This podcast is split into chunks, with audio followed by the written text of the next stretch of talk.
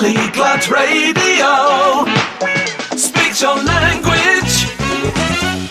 Buona giornata a tutti, Polyglot Radio, versione Mike is back on the mic. Solo con Michele Mariotti oggi per eh, parlare un po' di questo nostro appuntamento che ci ha visto insieme da settembre ogni settimana con eh, numerosi ospiti, ospiti che hanno deciso di cambiare eh, la loro casa, di andare a vivere da un'altra parte del mondo e non dove sono nati. Allora, se questa è la vostra ambizione, se questa è la vostra vita e se avete magari già cambiato più di una volta la vostra casa, eh, io vi aspetto qui a Polyglot Radio perché presto avremo una, mm, una nuova versione del nostro podcast, una versione quotidiana a partire da gennaio, quindi ogni giorno ritroveremo gli ospiti che abbiamo eh, conosciuto in questa prima parte del nostro viaggio insieme e mm, li ritroveremo giorno per giorno. Poi abbiamo altri, altri progetti, io e chi sta lavorando con me o collaborando comunque quotidianamente alla buona riuscita di Polyglot Radio. Devo ringraziare intanto allora, la VioArt, che è la casa di produzione che ha deciso di pubblicare il mio podcast, poi devo ringraziare Alberto Artoni, che è stato, diciamo, colui che mi ha detto: Ma perché invece di una radio eh, come vuoi fare, non fai un, uh, un, podcast e non ti metti a produrre um, questo, questo programma, anziché una radio, abbiamo pensato appunto ad un, ad un programma. Quindi grazie ad Alberto che ha condiviso con me tanti momenti belli della nostra giovinezza perché eravamo due ragazzi appassionati di radio fin da, da quando avevamo 12-13 anni, io penso. Grazie ancora ad Alberto, grazie ad Alessandra Currelli che invece ha curato il sito di Polyglot Radio e non solo, anche il sito di Artistology eh, e che è una grande perché ci capiamo, io e lei ci capiamo, non devo dirle niente e lei sa già che cosa deve fare e questo penso che sia una cosa molto bella quando si, si lavora insieme. Poi volevo ringraziare eh, Francesco che non avete ancora conosciuto, ma che sarà, credo, uno dei prossimi eh, personaggi chiave di Polyglot Radio, almeno spero che eh, alla fine eh, venga in onda con me anche lui perché, mm, allora, come dicevo, abbiamo un, uh, un progetto di una Polyglot Radio quotidiana, cioè un podcast in onda ogni giorno, come dicevo, con gli ospiti eh, che abbiamo conosciuto fino a questo punto, ma anche con nuovi ospiti che eh, io avrei mm, piacere di, di, di, di, conoscere e di far venire um, in studio uh, con me per i prossimi appuntamenti con Polyglot Radio dal 2021. Dicevo, ehm, abbiamo questo progetto quotidiano in onda quindi dal lunedì al venerdì con lo stesso ospite. Mi auguro appunto di avere ancora gli ospiti che abbiamo avuto fino ad ora, come ad esempio eh, Joe Martes o come Greg Maswak o come ehm, Javier Fernandez Peña, eh, Jan Van Ravens e poi chi ancora? Um, tantissimi altri, insomma, adesso non, non, uh, non posso nominarli tutti. E avremo una versione poi nel weekend di Polyglot Radio da lunedì al venerdì, quindi diciamo la versione più seria, quella più eh, giornalistica, quella in cui i nostri amici ci racconteranno della loro vita all'estero e dei vari aspetti della loro vita. E poi una versione invece eh, meno seria, più faceta, che sarà in onda nel fine settimana, con il meglio della settimana, ma non solo, anche con eh, delle gag, degli sketch. Ci divertiremo un po' di più insieme, non che non ci si diverta anche con i nostri ospiti, eh? non sto dicendo questo, ma insomma um, ci sarà un aspetto, un aspetto più ludico, più divertente del nostro podcast durante il fine settimana. Perché però ho voluto realizzare questa puntata da solo?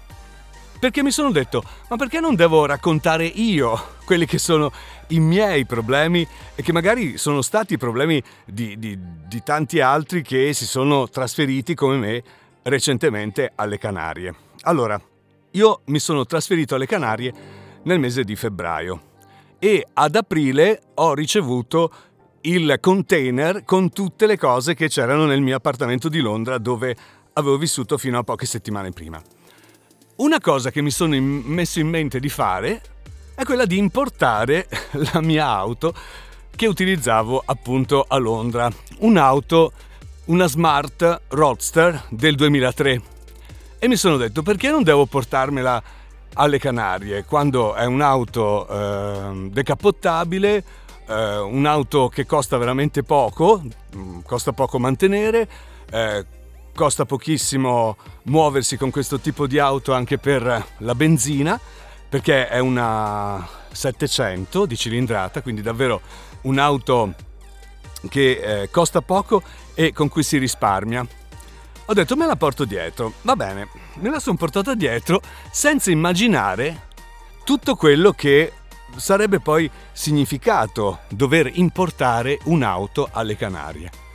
Allora, la prima cosa da fare, secondo me, che ho sbagliato a non fare, doveva essere quella di andare in una assessoria, che in spagnolo vuol dire studio di consulenza, per cercare di avere un aiuto. Ma mi sono detto perché devo avere un aiuto quando tutto è piuttosto chiaro anche sui siti internet del governo spagnolo? Non dovrebbe essere così difficile. Secondo voi è stato difficile o no? è stato più che difficile, è stato quasi impossibile. E devo ringraziare tra l'altro un, uh, un amico, Pepe, che mi ha aiutato alla fine perché mi sono trovato ad un punto morto dopo sei mesi, non sapevo più che cosa fare per riuscire ad arrivare al termine di questa benedetta o maledetta importazione della, della mia auto. Allora, Praticamente che cosa, che cosa, è successo? Dopo i primi passi, andare alla DGT, cioè la DGT è la Dirección General del Traffico in Spagna, sono andato con la carta che dimostrava che la mia auto era stata importata e che avevo avuto dalla eh, compagnia di traslochi. Allo sportello mi hanno detto: Ma lei pensa di riuscire ad importare la sua auto solo con questa documentazione?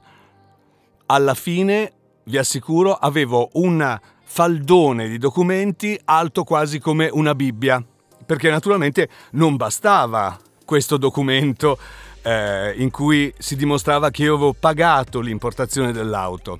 Che cosa serviva? Allora, in, intanto una documentazione che dimostrasse che la mia auto fosse in grado di viaggiare normalmente, cioè quella che in Inghilterra si chiama MOT, in Italia si chiama revisione, in Spagna si chiama ITV. La ITV non è la direzione del traffico, no, è la motorizzazione civile, diciamo, quella che in Italia si chiama così, che deve appunto dirti sì, la tua auto è a posto, può funzionare, può viaggiare sulle strade spagnole. Sapete quante volte l'ho fatta? La ITV? Ben tre. La prima volta, vabbè, non, non speravo di passare subito questa revisione, però visto che la, la mia auto aveva passato a febbraio, quindi un, esattamente due o tre mesi prima, il MOT inglese, la MOT inglese, non credevo ci fossero così tanti problemi. Invece no, mi hanno trovato dei problemi ai freni. I freni sono stati rifatti, io sono andato dal meccanico, dopodiché mi sono ripresentato e per ben altre due volte la mia auto è stata bocciata perché ritrovavano sempre eh, delle, degli squilibri nel funzionamento dei freni. Ovviamente io tornavo dal meccanico e il meccanico mi diceva ma come non è possibile? Io li ho bilanciati i freni, funzionano perfettamente. Per ben due volte. Addirittura durante l'esame alla ITV, durante la revisione, hanno provato a cambiare la linea per vedere se c'era qualcosa che non andava non tanto nella mia macchina, ma quanto nella, nella, nei loro macchinari che avevano su quella linea che io stavo percorrendo con, con la mia auto per passare la revisione. Vabbè, a parte queste, queste cose abbastanza ridicole, perché una linea dovrebbe avere lo stesso peso dell'altra no? all'interno di una struttura di questo tipo, ma la cosa più assurda che ho dovuto superare è stato il pagamento di un modello, modello 576 che rimarrà impresso nella mia mente per tutta la vita, un modello che mm, io non, non, ero in grado di compilare in autonomia, ma non avrei proprio mai potuto compilare in autonomia. Per questo interviene il mio amico Pepe che mi dà il consiglio di andare in un'assessoria.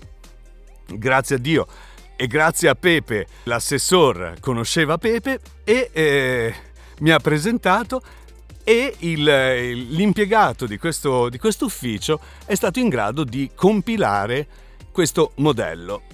Allora, io era da un mese che stavo cercando di compilare da solo questo modello, ma non era possibile, non era possibile perché, come vi dicevo, non è facile interfacciarsi direttamente in Spagna con l'autorità, con il governo. Ci vuole per forza qualcuno che ti dia una mano, qualcuno che ti dica come fare per eh, riuscire a eh, compilare un modello, a passare una, diciamo, uno step burocratico successivo.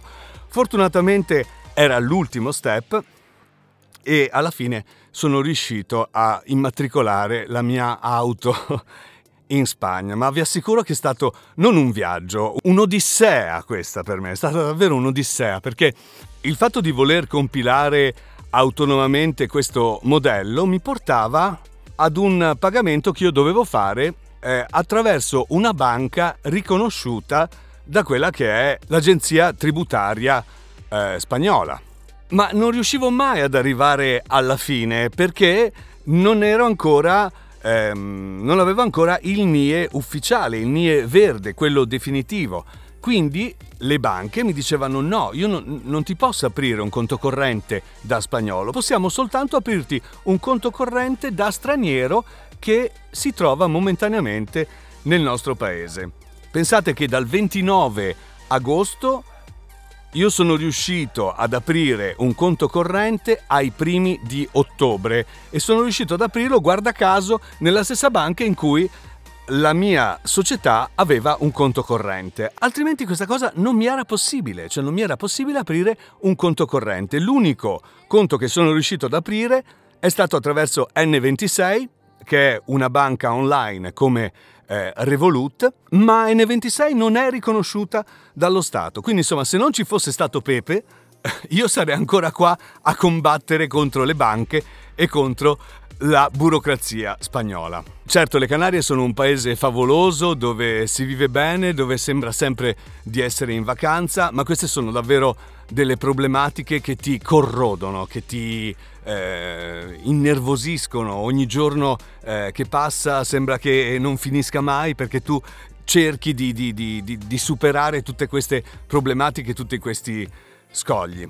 Questo per dire che molte volte quando si va in un nuovo paese si affrontano delle, delle realtà che nemmeno uno può immaginare perché eh, io non ho mai avuto problemi di questo tipo in Inghilterra, ci ho vissuto 5 anni, a volte non mi sono sentito ben accolto, però in Inghilterra mi era possibile fare qualsiasi cosa.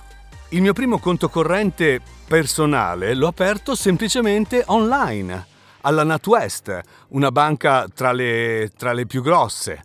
Non mi serviva niente, eh, mi serviva semplicemente il, eh, il, Nino, quello che in Spagna si chiama eh, NIE, che da noi è il codice fiscale. Invece in Spagna no, in Spagna le cose sono abbastanza complesse e difficili per chi non è, per chi non è spagnolo e soprattutto per chi non sa come fare per, per essere aiutato ad interfacciarsi con, uh, con il governo. Va bene, questa quindi è stata una mia esperienza che ho voluto assolutamente raccontare. Non so se durerà abbastanza per essere una puntata di Polyglot Radio, ma ho voluto raccontarvi questa mia esperienza del tutto negativa, devo dire. Bene, io a questo punto vi ringrazio, ringrazio ancora eh, tutti i miei ospiti di Polyglot Radio. Spero di avervi di nuovo presto in questa futura edizione quotidiana del, del nostro podcast. Vi aspetto per il prossimo episodio in cui ospiterò Gioele Silvestri, un italiano che ha vissuto per tantissimi anni in Inghilterra, in particolare a Londra, e che poi ha deciso di tornare a vivere in Italia. Il uh, prossimo mercoledì sera sarà online questo nuovo episodio con uh, Joele. Ovviamente, se siete degli italiani che vivono all'estero o degli stranieri che vivono in Italia, vi invito a contattarci, anche il vostro problema eh, potrebbe essere affrontato, potremo parlare in studio eh, del vostro problema con voi o senza di voi. Potete mandarmi un'email a michele chiocciola polyglotradio.com oppure compilare il form che trovate su www.polyglotradio.com e ricordate che Polyglot si scrive con la Y o la Y. Bene, è tutto per questo speciale weekend di Polyglot Radio. Vi aspetto il prossimo mercoledì con Joele qui sul mio podcast. Ciao a tutti da Michele. Radio Poliglotta, Polyglot Radio, Radio Poliglotta. El Pablo Talang.